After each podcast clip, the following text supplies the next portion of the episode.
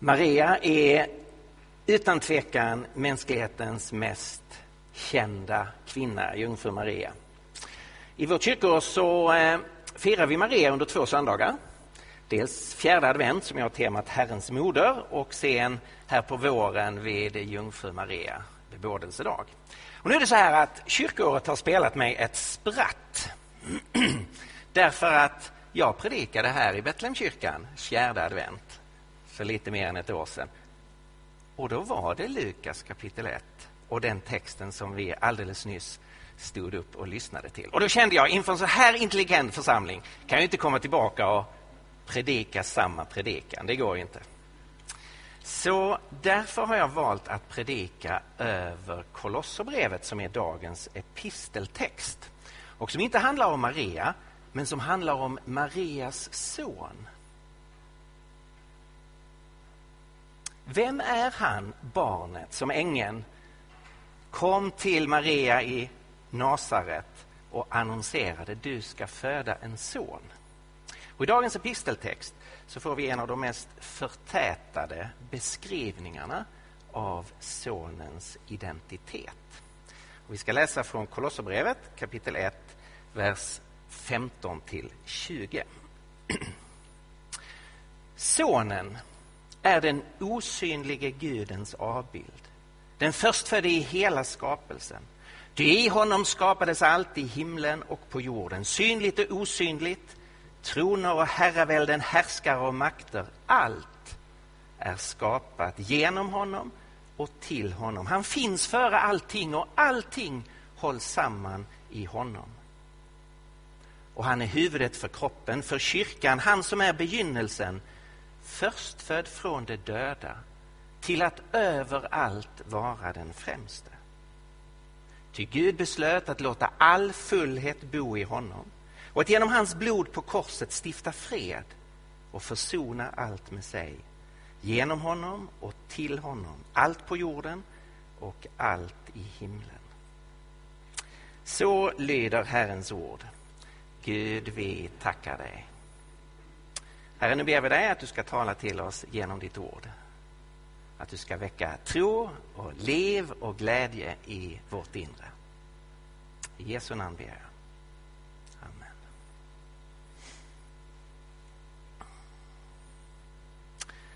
Vi lever i en konstig tid på ett antal sätt. Ett sådant sätt är hur människor tänker kring sanning idag. Oxford Dictionary ger ut varje år eller identifierar varje år vad är årets ord, vad är årets nya ord. 2016 så identifierade man ordet post-truth. Efter sanning, bortom sanning. Vi lever i en kultur där vi har tagit oss förbi det här att det skulle finnas någonting som är sant. Det var det viktigaste nya ordet under 2016. Detta annonserades för någon månad sedan. Post-truth. Vi har lärt oss sådana här konstiga uttryck som alternative facts. Som om inte fakta var en och detsamma för alla överallt, att fakta hade med sanning att göra. Nu finns det plötsligt olika sorters fakta. Och det är lite upp till var och en, just eftersom vi lever post-truth. Och Det här gör ju att sånt som man inte tycker om, det kan man alltid identifiera som fake news. Och Det behöver man inte ta in, därför att för en själv behöver inte detta vara verkligt eller sant. Och det kan man skyffla åt sidan genom att säga att det är fake news. Detta är ju någonting väldigt speciellt för vår tid. Intressant att se att i det kristna västerlandet, där kristen tro har dominerat i 2000 år, i vårt land där det har dominerat i 1000 år, så har det här ju inte varit en fråga. Finns det det som är sant? Det är klart det finns det som är sant. Så blir det ju om det finns en gud och man har en referenspunkt utanför sig själv. Så kommer ju alla att tänka att det är klart någonting är ytterst sett sant. Vad är det som gör att vi har fått ett sånt här kulturklimat? Om man vill dra den riktigt stora linjen så är det här genomslaget för det som redan de gamla grekerna sa innan kristen tro och som man kallar för homo mensura-satsen. Människan är alltings mått. Om man inte har ett kriterium utanför sig själv utan människan är utgångspunkt och kriterium? Ja, då får vi detta subjektiva relativistiska sanningsbegrepp. Väldigt intressant. På 40, 50 och 60-talet, de två främsta kristna tänkarna och apologeterna, C.S. Lewis och Francis Schaeffer, de såg vart vår kultur var på väg och sa vi håller på att lämna tron på Gud. Vad kommer det att innebära? Att vi kommer att ge upp själva tanken på sanning.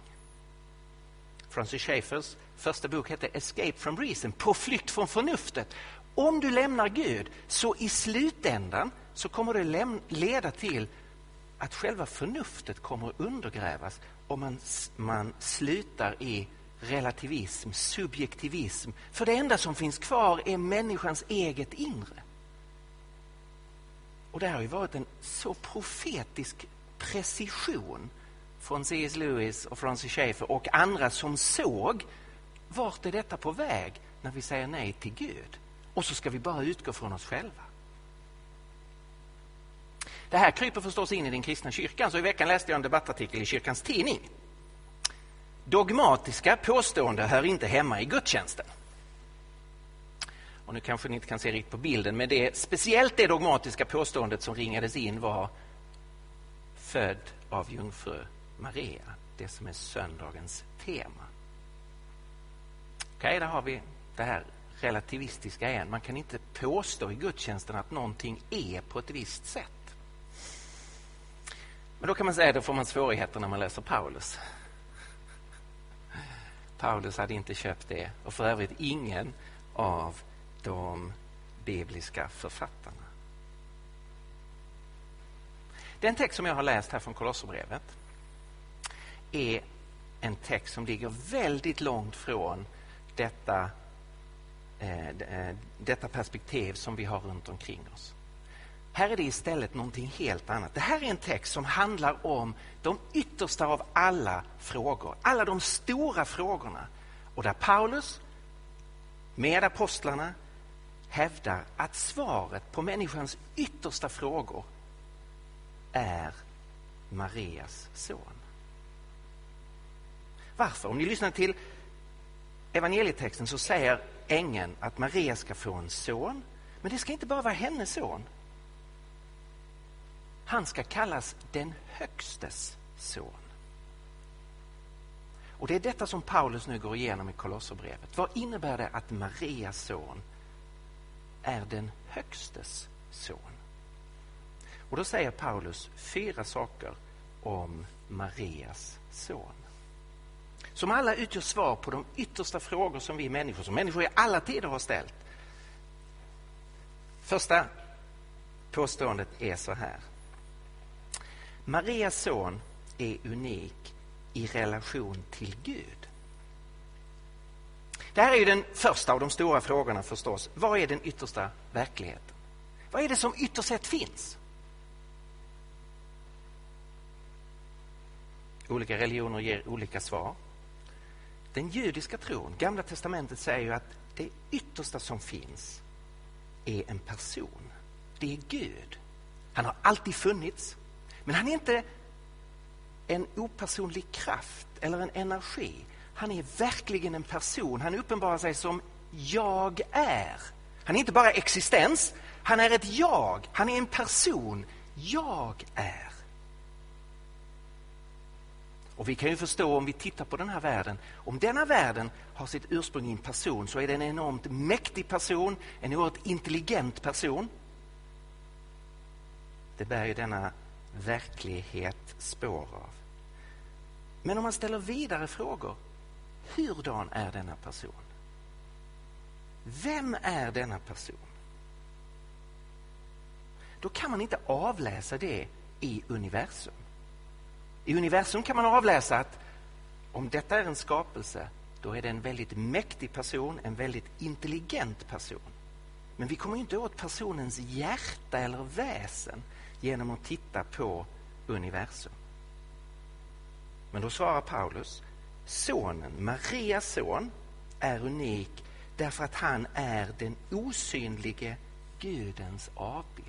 Den Gud som ingen kan se har gett oss en bild där vi kan förstå vem han är. Och den bilden är Marias son, Jesus från Nasaret. Ja, men är, är vi allihopa inte Guds avbilder? Jo, verkligen. Bibeln understryker det. Det här är grunden för den höga synen på människan. Varje människa är skapad i Guds avbild. Men varje människa är också trasig. Och därför kan man inte titta på en människa och så dra automatiska slutsatser. Allt som en människa är, är Gud. Det förstår vi alldeles omedelbart. Därför att det vi ser hos oss själva och hos andra det är ju brustenhet och själviskhet. Förstås kombinerat med godhet och kärlek. Och det är någon sorts mix av gott och ont, av helt och av trasigt. Så vi är ju inte avbilder av Gud i någon sorts absolut bemärkelse nu. Och då säger Nya Testamentet, en person är bilden av Gud. En person ger den fulla beskrivningen, den sanna, den hela beskrivningen av Gud och det är Jesus. Undrar du vem Gud är? Se på Jesus. Om du ber Gud legitimera sig, vad är Guds ID-kort? Det är Jesus från Nasaret. Det är Guds identifikation. Det är sådan Gud är som Jesus var. Och Det är det som är så fascinerande. Om du jämför Jesus med Buddha eller Muhammed eller Konfucius eller med vem som helst i mänskligheten så sticker ju Jesus ut genom sitt sätt att leva, genom sin renhet, genom sin kärlek.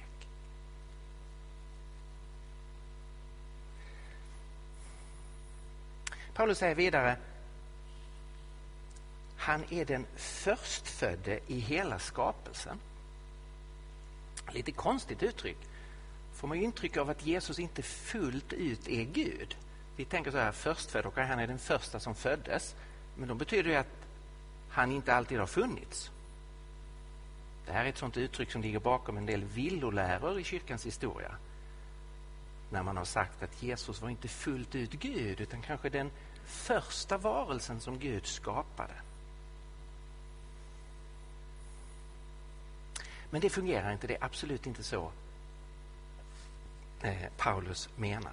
En del engelska översättningar väljer att översätta det så här istället. Istället för att säga den förstfödde i hela skapelsen så får ta fram det som är Paulus tankegång. Det är att han är den förstfödde över hela skapelsen. När man som jude hörde ordet förstfödd så kunde man förstås tänka på att det är ju den som är född först i en familj. Det är en aspekt av att vara förstfödd. Men man tänkte minst lika mycket på den unika position som den förstfödde hade. Och man hade ju inte riktigt våra jämlika arvsregler. Utan det var ju en total skillnad mellan den förstfödde och de andra i position. Därför att den förstfödde blev ju på nivå med fadern och skulle ärva allt. Och det är den dimensionen, inte vem är först i kronologi, utan vem är först i position. Det är det som är poängen med uttrycket den förstfödde. Och att det är så att Jesus inte är den som först skapas, det framhävs ju så tydligt när Paulus talar om att genom honom skapades allt. Allt som finns och har blivit till, allt som är skapat har kommit till genom Jesus. Synligt och osynligt, troner och välden och härskare, allt.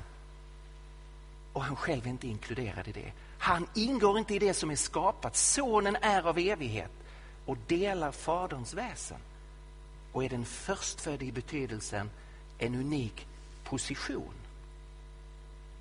I nästa kapitel i Kolosserbrevet säger Paulus så här. I honom, i Sonen, har hela den gudomliga fullheten förkroppsligats och tagit sin boning. Han är fullt ut Gud. Och så är han också Marias son och är fullt ut människa. Det gudomliga har förkroppsligats i Jesus. När Johannes skriver sitt evangelium och då finns med, med mycket stor sannolikhet finns de andra tre evangelierna. Johannes är det fjärde, senaste evangeliet. Då är detta en aspekt han lyfter fram. Det står ju så här. Ingen har någonsin sett Gud. Och så är det. Gud kan du inte se. Gud är ande. Vi kan inte fånga in Gud och vi som kristna räknar inte med att vetenskapen ska hitta Gud. Absolut inte, för Gud är inte en del av skapelsen, ett ting du kan hitta. Men Gud har valt att träda in i skapelsen i en människa. Ingen har någonsin sett Gud, den enda sonen. Själv Gud och alltid nära Fadern, samma position som Fadern. Han har förklarat honom för oss. Han har målat bilden för oss. Så, undrar du över vem Gud är? Studera Jesus. Han är bilden av Gud. Han är den sanna avbilden av Gud. För det andra, Marias son är unik i relation till universum. Om den första stora frågan är så här, vad är den yttersta verkligheten? Vad är det som alltid har funnits? Och kristen tro säger det är Gud. Den Gud vill lära känna Jesus. Så är nästa stora fråga, vad är detta för slags värld vi befinner oss i? Vad är detta universum? Hur ska vi förstå det? Finns det eller är det en illusion som de stora indiska religionerna, religionerna hävdar? Eller är det ett tomt och egentligen dött, lagbundet, opersonligt universum som naturalisterna runt omkring oss hävdar att det enda som finns är energi och materia? Kristen tro säger att detta är en skapelse. Vi använder det ordet lite för ofta, skapelse, så vi, vi eh, tappar betydelsen. Det är något helt fantastiskt att befinna sig i en skapelse. Det betyder att någon har tänkt, någon har velat, någon har menat någonting med den här världen. Det är en skapelse. Det har inte alltid funnits. finns inte bara av en tillfällighet. Det har funnits i tanken hos någon som ville att detta skulle finnas och lät det bli till. Och så lät han dig och mig bli till. Som en liten, liten, liten, liten del inuti den skapelsen. Och så finns det en tanke med oss. Det är något fantastiskt att finnas i en skapelse. För det betyder att man finns i någons tanke. Så Gud har tänkt på oss. Han vill vår existens. Och nu säger Paulus att denna skapelse har blivit till genom Marias son. Därför att Jesus blev inte till när det började växa ett barn i Marias liv. Han blev inte till när han föddes i Betlehem. Han är sonen av evighet. Och I texten här sägs det att Jesus är preexistent. Han finns före allting. Han finns av evighet. Han är skapare, han är den som har skapat allt och låtit allting bli till. Han är uppehållaren, det är han som håller samman allting. Skapelsen finns inte i kraft av sig själv. Den är inte en maskin som bara går runt. Den är lagbunden, för det är så Gud har skapat den. Och Det är därför som vi kan syssla med vetenskap och vi som kristna är väldigt positiva till vetenskap. Undersöka lagbundenheten. Men själva orsaken att lagbundenheten fortsätter och upprätthålls beror på Marias son. Han är den som håller samman allt. Man tänker inte så ofta på det när man vaknar på morgonen. Liksom, just det, mitt hjärta slår fortfarande. Ja, just det, hjärnan är igång här och det finns någon sorts hinna här av medvetande så jag kan tänka och se och reflektera. Det där vi, vi blir så vana vid det så det, det bara finns där hela tiden. Det finns där därför att Jesus upprätthåller hela kosmos. Stjärnevärldar och vintergator och galaxer. Och det är mig i vårt lilla sovrum, i vårt lilla liv. Det är han som upprätthåller hela den naturliga världen och låter den finnas. Han har skapat den, han håller samman den och han är arvtagare till detta. Allt är skapat inte bara genom honom utan det är skapat till honom för att det ska tillfalla honom. Universum ska ju inte bara sluta i att solen brinner ut och värmedöden inträder. Hela universum rör sig mot en punkt då Herren ska stiga in i världen igen och så ska hela detta universum och den här världen, det ska tillfalla honom. Just nu är det ockuperat av en del andra krafter. Men han ska återta det som rättmätigt är hans. För det tredje, Marias son är unik i relation till vår frälsning. Första frågan är, vad är den yttersta verkligheten? Det är en Gud som har klivit in i världen i Jesus från Nasaret. Den andra frågan är, vad är detta för ett universum? Det är en skapelse. Någon har tänkt ut den. Den tredje frågan är, vad är det som har gått fel? Här behöver man inte ha Einsteins IQ för att inse att någonting har gått fel. Det är något fel på världen och på oss. Någonting är ur led. Någonting är fel. Alla religioner och livsåskådningar jobbar ju med det här. Vad är det som är fel? Och hur ska det ställas till rätta? Och utifrån diagnosen så ställer man ju sen sitt försök till lösning. Nya testamentet har en allvarligare diagnos. Tyngre, seriösare, på ett plan mörkare. Men jag skulle säga också mer realistisk än alla andra livsåskådningar. I verserna precis efter vår text så säger Paulus så här, han ger en diagnos. Han säger till de kristna, och ni som förut, och så beskriver han vi människor när vi inte är i Kristus. Ni som förut, och så kommer det tre saker. Stod utanför, betyder gemenskapen med Gud.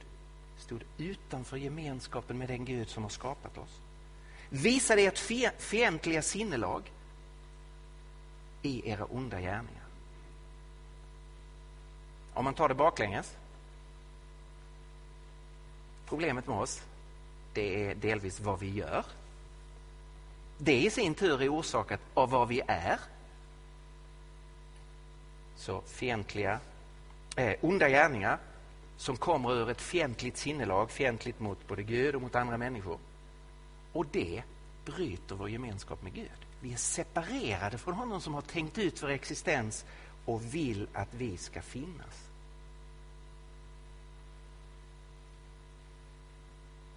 Det är en väldigt allvarlig diagnos. Men jag skulle säga att den är väldigt verklighetsnära. Det här är ett område som inte, det hjälper inte med fake news att egentligen allting var, egentligen är det inte så, sitter inte problemet så djupt. Men om nu kristen tro har en mörkare diagnos så har det också en underbarare lösning. Därför att Paulus fortsätter att säga er, ni som har det här problemet, er har han nu försonat med sig. Gud har valt att göra det rätt och skapa försoning. Och det har han gjort genom att Kristus led döden med sin jordiska kropp. Gud har gripit in, inte för att straffa utan för att försona och bjuda tillbaka. Försoning är det djupaste behovet vi har som människor. Försonas med Gud som skapat oss, försonas med vår omgivning och försonas med vår egen historia och oss själva. Gud har vunnit försoning och det har han gjort genom Jesu död på korset. Det är därför korset är så avgörande i all kristen tro. Det är därför det sitter ett kors i eller på i stort sett alla kyrkor i hela världen. Därför att genom hans blod på korset har Gud stiftat fred. Ett av de vackraste orden, eller hur? Gud har stiftat fred och försonat allt med sig. Därför nu är varje människa välkommen tillbaka. Vi som står utanför kan ta ett kliv in i gemenskapen med Gud.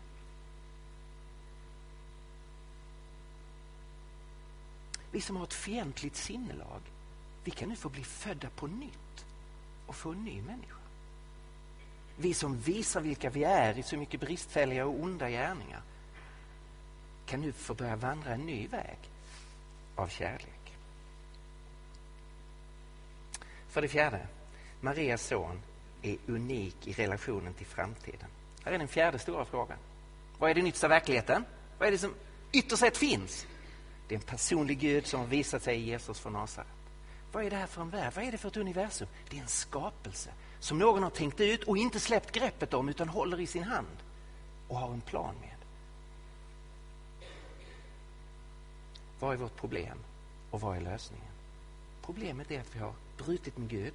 Lösningen är det som Gud har gjort genom Kristus och vunnit försoning. Den fjärde frågan det är vart är vi på väg? Vart är vi på väg? Vad händer med oss på sikt? Vad händer med universum på sikt?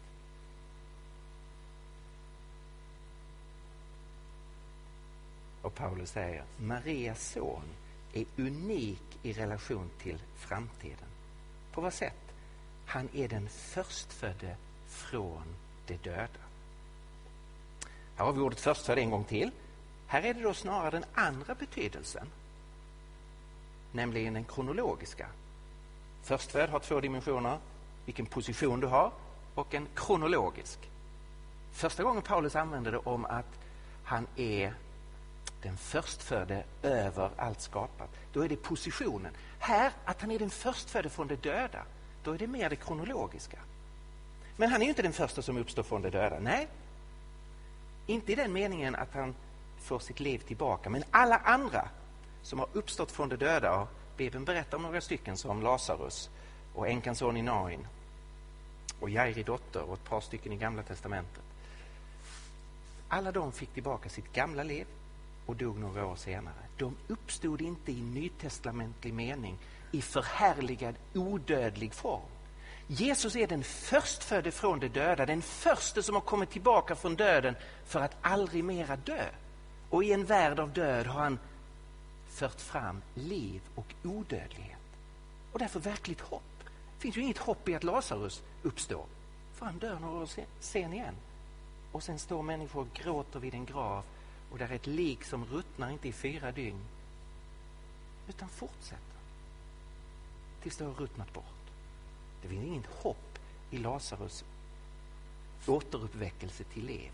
Men i Jesus finns det hopp. Han är den förstfödde från de döda.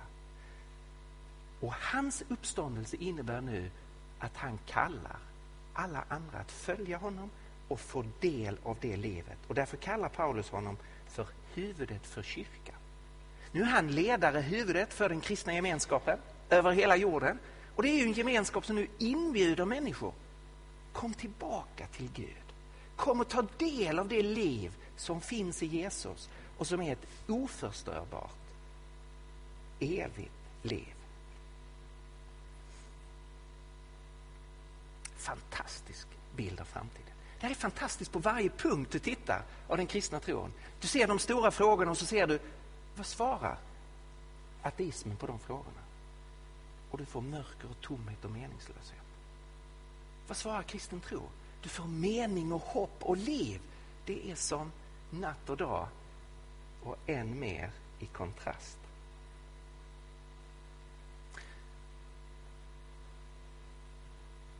Om man ser den här bilden, visst är det lite egendomligt när människor säger måste vi verkligen tro på jungfrufödseln Och den här artikeln i Kyrkans Tidning som jag nämnde.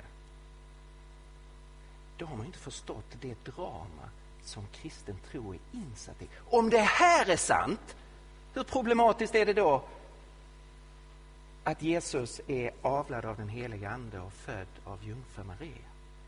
Inte ett smack, inte ett spår. Inte så att jag förstår hur det gick till, men jag förstår väl inte hur Gud har skapat universum eller hur han skapar nytt liv.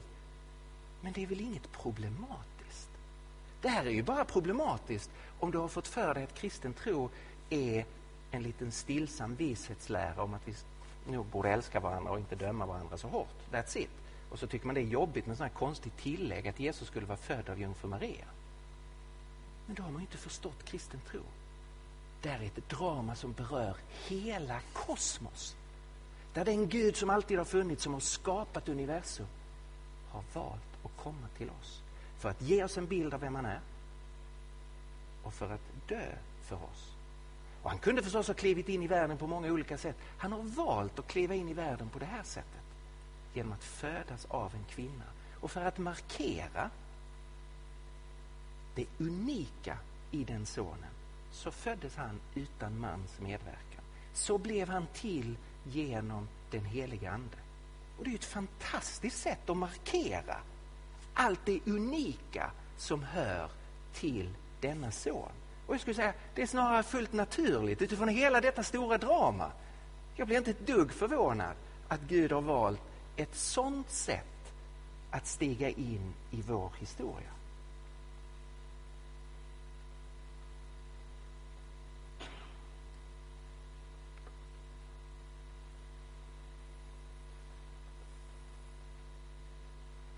Konsekvensen av detta att Gud kliver in i vår historia det är att han bevisa att han vill ha med oss att göra. Han blir en av oss för att dra oss till sig. Vi tror på en Gud som älskar människan, som vill vara med människan, som bryr sig om människan. Inte bara har skapat oss, men han har fortsatt att vara engagerad för oss. Det här är ett enormt hoppfullt budskap för oss som små människor. Det finns en Gud som tänker på oss och som vill oss väl. Det här har varit förstås genom västerländsk historia i vårt land så har detta legat mycket som en självklarhet. Idag så är i kulturen är detta i stor grad borttappat. Och jag vill bara sluta med en, ett uttryck som jag hörde ganska nyligen. Hoppsan, nu blev det fel här. Jo, så. Jag tror det är väsentligt för oss att tänka mer på skillnaden mellan ärvd tro och vald tro. Levande tro, där finns alltid ett val.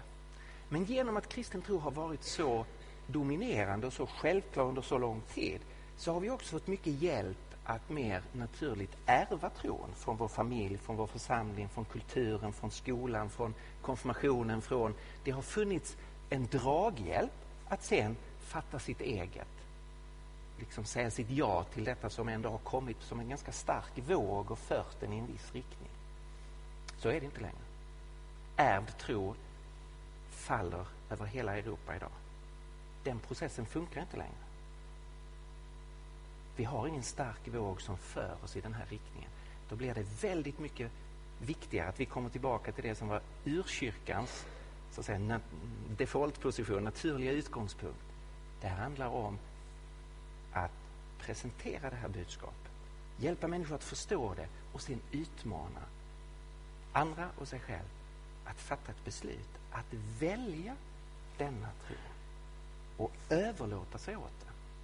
Säga sitt ja till den. Så som Maria, när ängeln kommer till henne, säger sitt tydliga, oreserverade, starka ja. Man har rätt att ställa alla möjliga sorters frågor. Man har förstås rätt att ha sin tid och det får vara en process. Men förr eller senare kommer man i det läget att man måste ta ställning. Vald tro. Det var så kristendomen startade. Det är det som är framtiden för kristendomen också i vårt land. Att säga sitt ja till Marias son.